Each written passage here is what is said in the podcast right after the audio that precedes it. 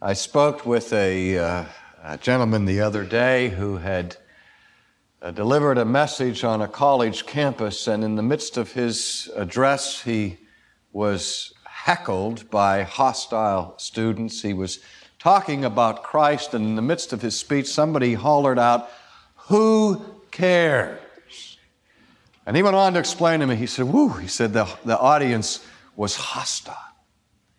And that more and more it seems that there's a growing hostility in our nation towards uh, the Christian faith, and a growing sense of militancy from, from uh, pro-Christian and anti-Christian uh, forces. We were just talking about that uh, during the break. And on some occasions, I think the unbelievers in this country are deeply afraid that militant Christians are going to try to force religious adherences through law and so on, on uh, unbelievers, and, and they're justifiably afraid of that. And I try to remind my brothers and sisters that the First Amendment of the Constitution of the United States protects the non-Christian as much as it protects the Christian. And we need to be very, very careful about that. But, but there is this often sense of, of uh, anguish and hostility directed against Christians, against ministers, theologians, uh, televangelists, and so on. But in the midst of all of that, what I find exceedingly rare is someone who publicly will criticize the integrity of Jesus. I think, for example, of a comment that George Bernard Shaw once made where he was being critical of Jesus. He was not a Christian.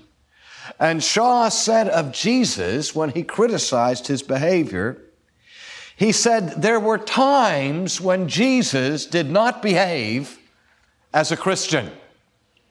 And I thought there was some irony in that, that... that when George Bernard Shaw wanted to criticize Jesus, he could think of no higher moral standard by which to criticize him than the standard of Christ himself. And as I said, when I find pockets of real hostility directed against me, against the church, against the history of Christian influence, nevertheless, there's a kind of restraint about Jesus that it, of all the human beings who've ever lived, I doubt if there's ever been a human being who has engendered more universal respect for his integrity than Jesus of Nazareth. In fact, the world is so complimentary about Jesus, the question I am left with is why, if he was such a wonderful person, and so loving and kind and compassionate, ministering to all kinds of, of sick people and outcasts and sort of Mother Teresa of his own generation and then some, why was he killed? Not only was he executed, but the masses were clamoring for his blood. What was it about Jesus of Nazareth that inflamed people's passions either for him or against him? I'd like to read a passage from Mark's gospel that I think begins to get at this particular question. The fourth chapter of Mark's Gospel, beginning at verse thirty-five, we read this. "Now that day when evening came, he said to his disciples, 'Let us go over to the other side.'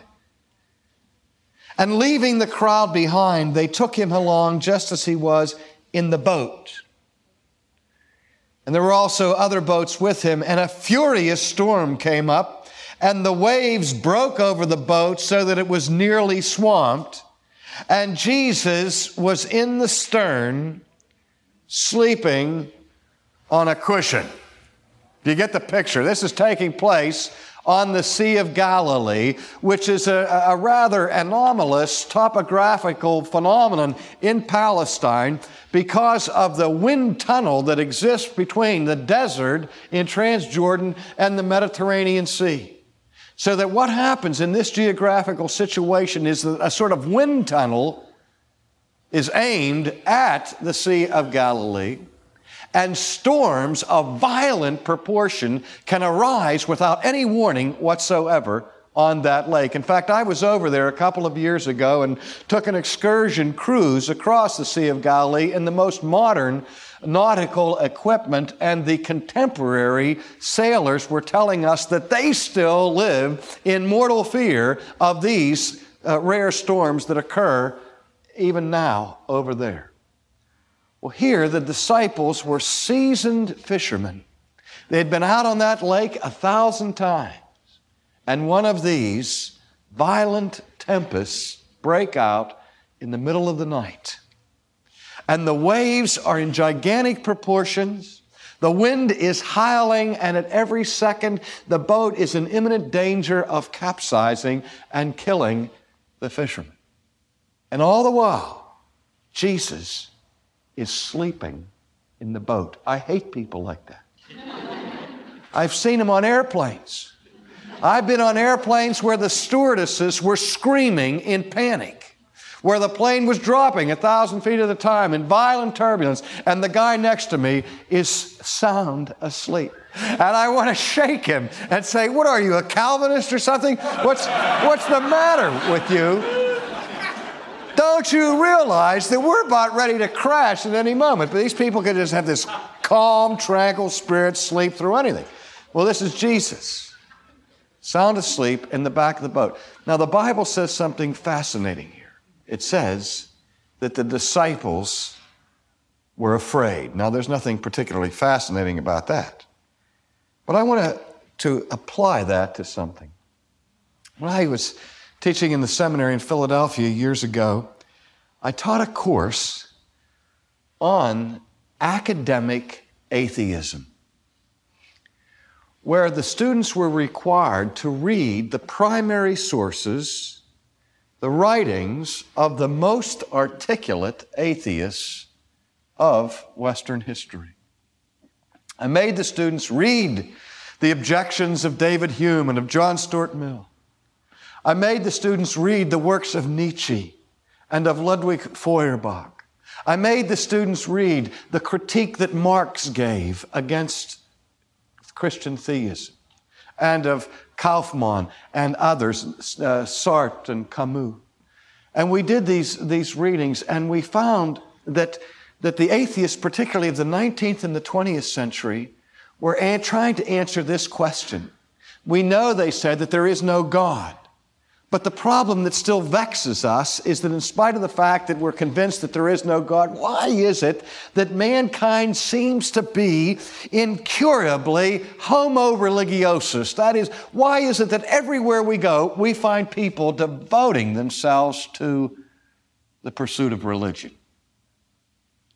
Madeleine Murray answered that question. She says, that's because the masses simply are given to superstition and they're not thinking critically about this thing, and we just need to educate people further.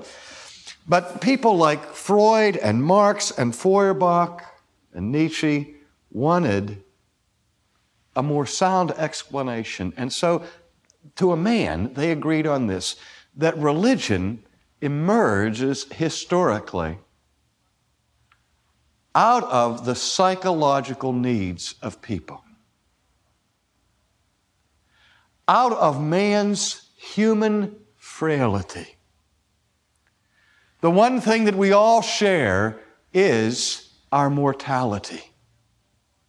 And so, as Freud suggested and Marx seconded the motion, was that every human being has a built-in fear of natural forces that threatened our very lives. And what happened historically was that, that people began to invent religions where the first step in the evolutionary process was to impose the idea of a living soul inside these forces, so that there was a God in the storm, a God in the earthquake, a God in the pestilence. Freud said the first step was the personalization of nature. Why? Very, very fascinating theory. The idea is this, that there are all kinds of things out there, ladies and gentlemen, that threaten my existence. Cancer, fire, flood, war, other people.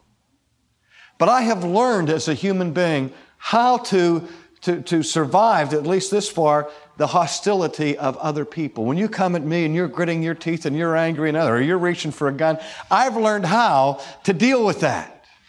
I can, if you're angry with me, I can beg for mercy, or I can compliment you and say, you don't want to shoot me. After all, I'm the president of your fan club, you know. I mean, hey, uh, I love you and all that stuff. Or, or I can try to bribe you. I can say, hey, look, if you'll spare me, half my kingdom is, oh, is yours, and so on.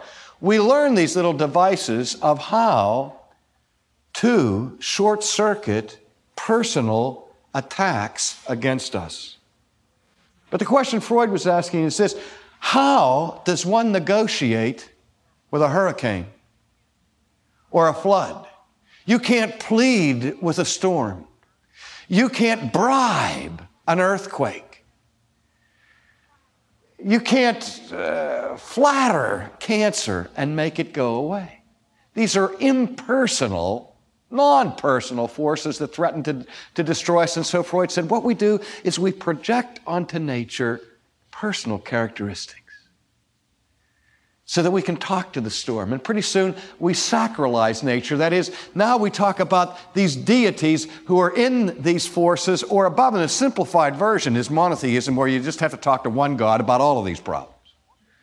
And so if you worship God and honor God and pay your tithes and send in your check and do all of that thing, then God, who's, who's powerful enough over the storm, will protect you from all of these problems. You've seen the incidents in, in, in television ministries where the emphasis on prosperity now and health and everything, God always wills these things. And we hear this concept, name it and claim it, that all you have to do to experience prosperity and healing at all times is to name it and trust in it and believe in it, and God will deliver these things. I was playing golf with a man here in Texas last time I was in town.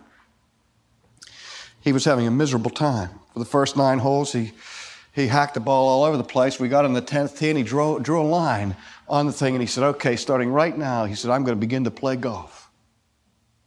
No more bad shots. I said, okay. He hit a ground ball off the tee. He went up, took out a five iron, shanked it into the rough. After hockeying it six more shots and still not on the green, he turned around to me and he said, so much for name it and claim it. But we certainly have an ability to project our desires and our wishes upon nature, as Freud indicated. And so he said, religion is this: out of our fear of nature, we invent God. It's, just, it's that simple. So that God becomes a crutch or an opiate, as Marx suggested, for people who simply can't bear to live in a hostile or indifferent universe. Now, what reason why this episode in Scripture is so important to our consideration, ladies and gentlemen, is this: that here we find the disciples of Jesus terrified because of an encounter with the destructive forces of nature. Their lives are in jeopardy because of the tempest arising at sea. And the Bible says that they are frightened. And what do frightened people do in the midst of a crisis? They immediately go to their leader. And so they came to the back of the boat and they, sh they, they shook Jesus awake and they said, Master, do something or we perish.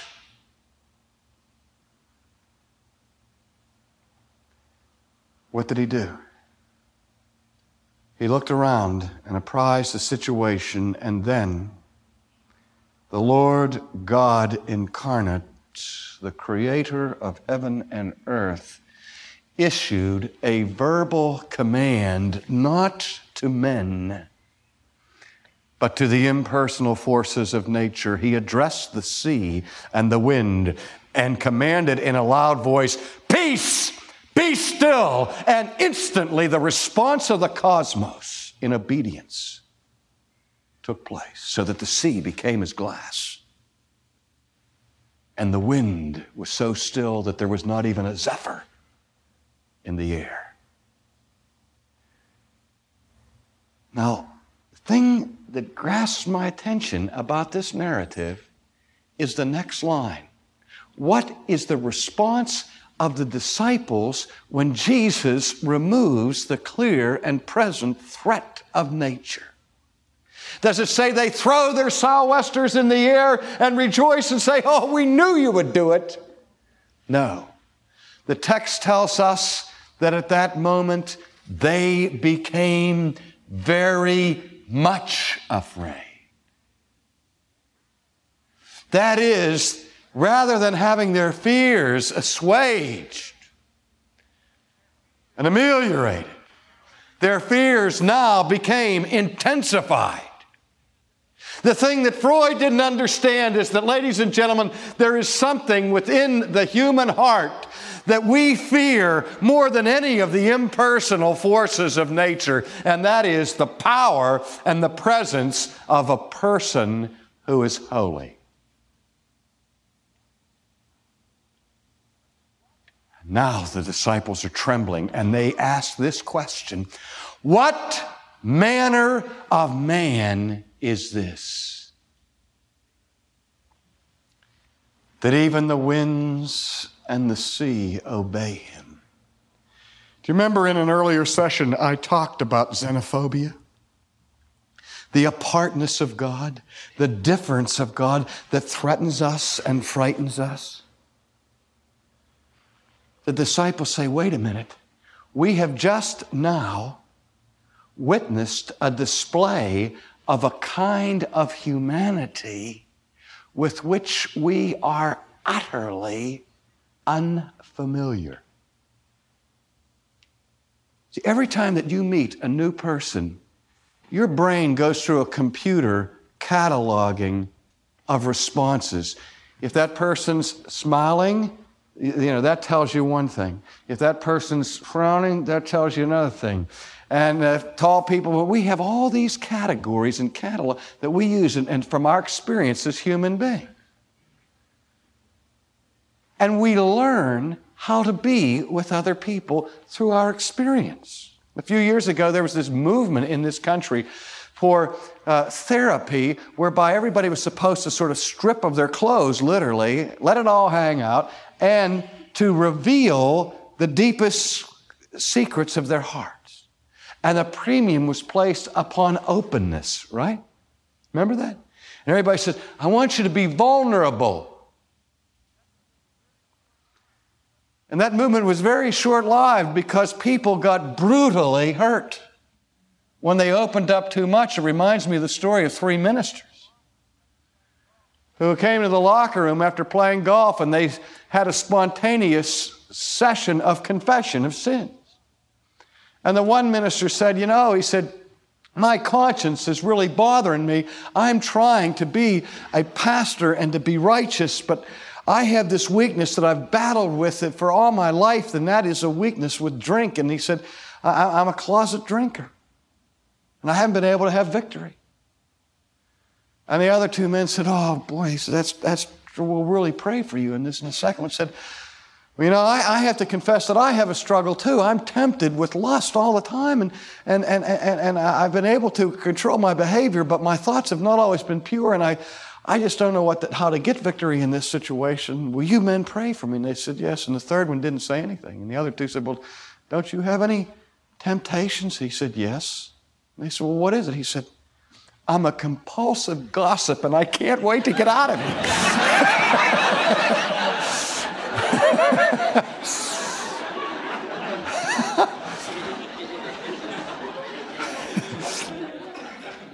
So much for being vulnerable. I mean, the reason why we're so closed and so careful not to reveal everything about ourselves to every person that comes along is that every person in this room has had a secret betrayed, where you poured out your heart and your soul to somebody and they tramped all over your soul. That happens two or three times to a human being, and we learn to put some armor on, don't we?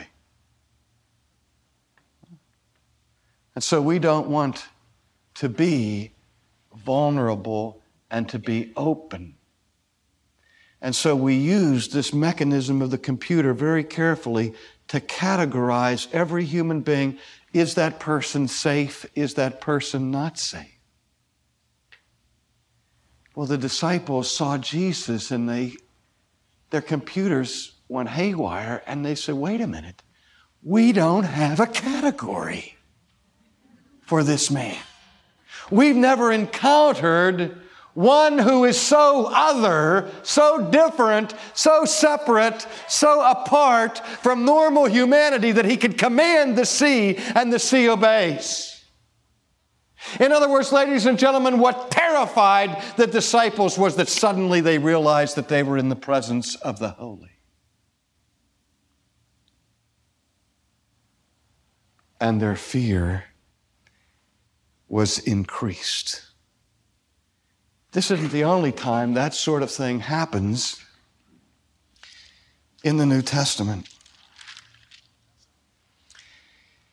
Another occasion, the same people, the same sea, where we read that the disciples had been out all night fishing, and they come back and their nets are empty.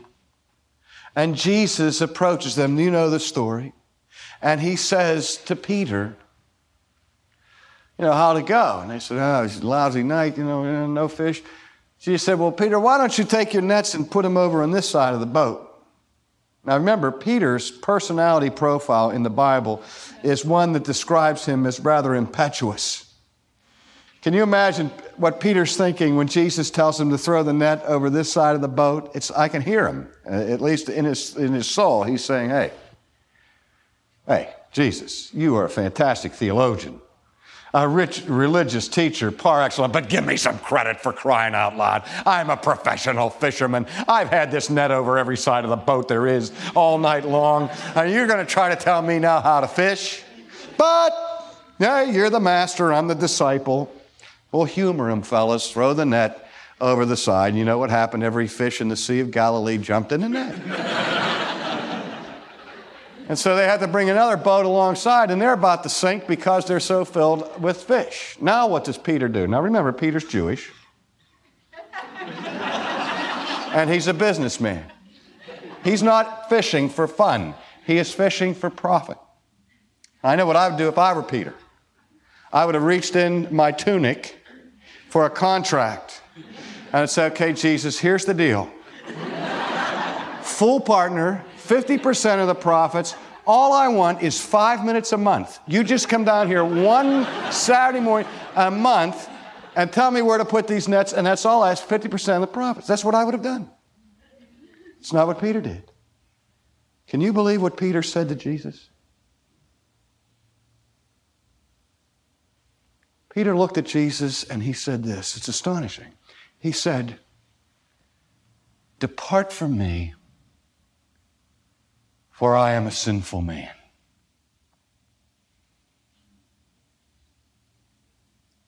Peter said, Jesus, please leave.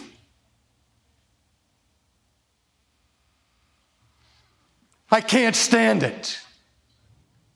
Do you see what happens that when one who is holy comes into our midst, immediately we are uncomfortable. We are aware, dreadfully aware of our unholiness, and we want that person to get as far from us as we possibly can. A few years ago, a golf tournament was held in North Carolina, and the defending champion of this P G A Tour event had been the previous year's winner of the Golfer of the Year award. And because he was, the, he was going to get this award at this year's tournament in North Carolina, and he was also the defending champion of that tournament, part of the recognition was this, that he was to play his first practice round with Billy Graham, with the President of the United States, and with Jack Nicklaus. Here's the Golfer of the Year, Nicklaus, Billy Graham, and the President of the United States. That is a heavy foursome.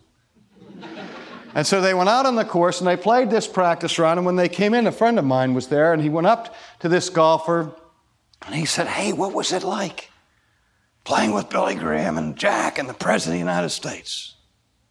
And this golfer was furious. And he responded in anger. He said, I hated it. He said, I didn't need to have Billy Graham shoving religion down my throat for eighteen holes of golf. And he stormed off in a huff and went over to the practice tee, and he, over the practice tee, he took his driver and he just started pounding one ball after another in fury and getting, releasing all of his anger. So my friend just went over and calmly sat and watched him until the bucket of balls had disappeared. And they came up and he said, gee, he said, Billy really came on strong, huh? And the golfer said, no. No, he said, actually, he said, Billy never said a word about religion. I just had a bad day. The Bible says that the wicked flee when no man pursues. Luther said that it is the experience of the unbeliever to tremble at the rustling of a leaf. Here was a man who spent this time with Billy Graham, who's one of the most gracious human beings you will ever meet.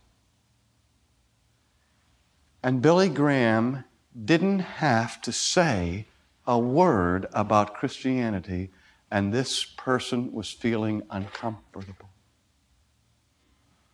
I find out when I'm playing golf on the golf course, I do everything in my power. When I hook up to a strange group, I know that inevitably the question's going to be, what do you do? And all I have to do is to destroy the fun that the people are having on the golf course, is to tell them I'm a minister. So I, you know, I, I, I fudge. I say, well, I, I'm a writer. Well, what do you write about? Oh, lots of stuff. Or I'm, a, I'm in the insurance business, you know. Whatever.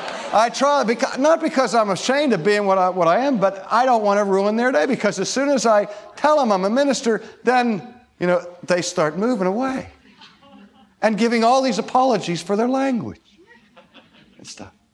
People are uncomfortable. Imagine somebody being uncomfortable in front of me. In front of me, that's ridiculous. But people are uncomfortable in our presence, not because we are holy, but because we represent the one who is. And it's interesting to me that the most vehement enemies that Jesus had in his lifetime were the Pharisees. Those men who were devoted to righteousness. They were the self-righteous one. And the people that were most comfortable with Jesus were the outcast sinners. You see, because they had no illusions about their own righteousness. But those who took pride in their moral purity, when Jesus came, he exposed their unholy character. Because when the light comes, the darkness cannot stand in its presence. You know, when Peter said to Jesus, please leave, Jesus wouldn't leave, to Peter's everlasting joy that Jesus didn't take him up on the invitation. Instead, he said, Peter, come here. You come unto me. You're burdened. You're heavy laden. I'm going to give you peace. You see, ladies and gentlemen, the worst kept secret in the whole world. It is, it's, it's well kept, but it's a horrible thing that it has been kept, is that we are invited to come to the presence of a holy God. Sartre said in his writings that the last thing he ever wanted to do was to be submitted to the unremitting gaze of a holy God. And yet David, after he was subjected to the scrutiny of God, said to God, "O Lord, search me and know me." The secret the Christian carries around with him is the knowledge that's the one place where we can really be vulnerable. The one place where we can be comfortable, the one place we can be naked without fear, is in the presence of Christ. We must come to understand that even though we have this built-in antipathy and fear towards the Holy One, and even though we recognize that we are unholy, in Christ, ladies and gentlemen, we are welcome. The first fruits, the apostle tells us, of a person's justification are these two things: peace with God and access into His presence. I'm sure that there are people in this room right now and who will be watching this series on tape who have no peace with God, who are still saying with Peter, "Please leave, Jesus. You make me uncomfortable." And I say to you, I beg you, that if you've been listening to this series on the character of God, that you consider a couple of things. One, that there is no possible escape ever from the holiness of God. You are going to have to deal with it now or at some point. And so I plead with you that right now you get it settled. That you understand that there is a righteousness that God has provided for you in Christ that is not your own righteousness. It's an alien righteousness. It's a foreign righteousness. It is the righteousness of Christ that is freely offered to you if you will submit to the Lordship of Christ. All that He has and all that He has done becomes yours. And the worst storms of divine wrath that you can imagine are silenced forever. And God declares peace. And you will experience the experience of Isaiah when he knew the word of God that said, "Behold, your guilt is taken away." To be a Christian is to be forgiven. The essence of the Christian faith is grace. The essence of the Christian ethic is not arrogance, but gratitude. And forgive us if you are an unbeliever, if we have presented ourselves to you as self-righteous, because I guarantee you that there's no Christian in this room who is righteous in and of himself. But get it settled now and forever. Let's pray. Father, forgive us for fleeing from your presence in terror. Father, forgive us for participating in hostility toward you. Father, cover us with the righteousness of Christ, that for once in our lives we can be comfortable in your presence. For we ask it in the name of Jesus. Amen.